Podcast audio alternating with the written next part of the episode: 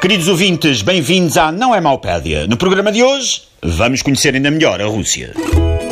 A Rússia é o maior país do mundo e cobre cerca de um nono da área terrestre do planeta. Os outros oito nonos são ocupados por concorrentes de reality shows, beatas de fumadores por calhões, cemitérios de tanques de roupa desativados, canteiros de coentros, o apresentador Fernando Mendes, talões de euro milhões sem prémio, escolas de português na Guiné Equatorial e estendais com cuecas grandes como tendas. O presidente russo é Vladimir Putin. Nos tempos livres, Vladimir Putin faz combates de judo, pesca em rios selvagens em tronco nu, persegue gays, diminui as mulheres, invade países vizinhos e tortura bivalves enquanto vê o programa das Kardashians. O Kremlin é um complexo em Moscou que funciona como local de trabalho do presidente russo, a exemplo da Casa Branca nos Estados Unidos ou na Praia do Guincho em Portugal. A cidadela inclui cinco palácios, quatro catedrais, kitchenette e um painel em cortiça para avisos do administrador do condomínio.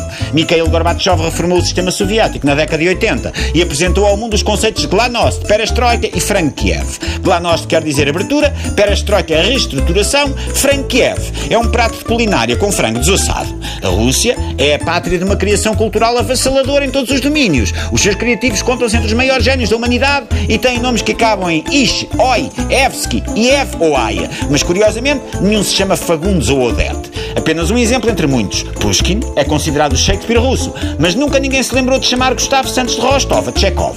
O brinquedo tradicional russo são as bonecas matrioscas. A matriosca é um conjunto de bonecas que se enfiam umas dentro das outras porque são ocas. Este conceito é utilizado para formar os grupos parlamentares em Portugal, com várias filas de figuras insufláveis parecidas com os bonecos anti-carjacking, que só lá estão para fazer número. Yuri Gagarin foi o primeiro ser humano a viajar no espaço. Cavaco Silva foi o primeiro presidente da República a amealhar uma cagarra. A Rússia é o país do mundo que lança mais satélites. Bruno Carvalho é o presidente do clube que lança mais vapor de cigarros eletrónicos na área técnica dos estádios. A Rússia tem abundantes recursos naturais. A grande atriz portuguesa Érica Fontes também.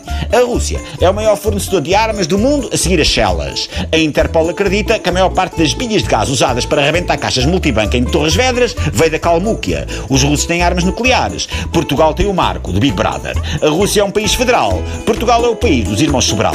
Portugal joga hoje com a Rússia na Taça das Confederações. O jogo é em Moscou, no estádio Spartak. O Spartak era um clube de que o poeta Mayakovsky era adepto. Mayakovsky foi o maior expoente do futurismo. O futurismo é uma corrente artística e literária baseada nos telefonemas de pessoas para a rúbrica de tarô da taróloga Maia, que pretendiam saber o seu futuro. A taróloga Maia é colega de Nuneiró. Ao contrário do que se julga, foi Nuneiró e não Mayakovsky quem escreveu Ele pode-me o arbusto para a cantora Rosinha. A distância entre Moscou e o Sabugal é de 3.653 km em linha reta. A Rússia é uma democracia, parece. Mas, se esta crónica fosse para o ar em Moscou, nesse mesmo dia o Vladimir Putin fechava a TSF.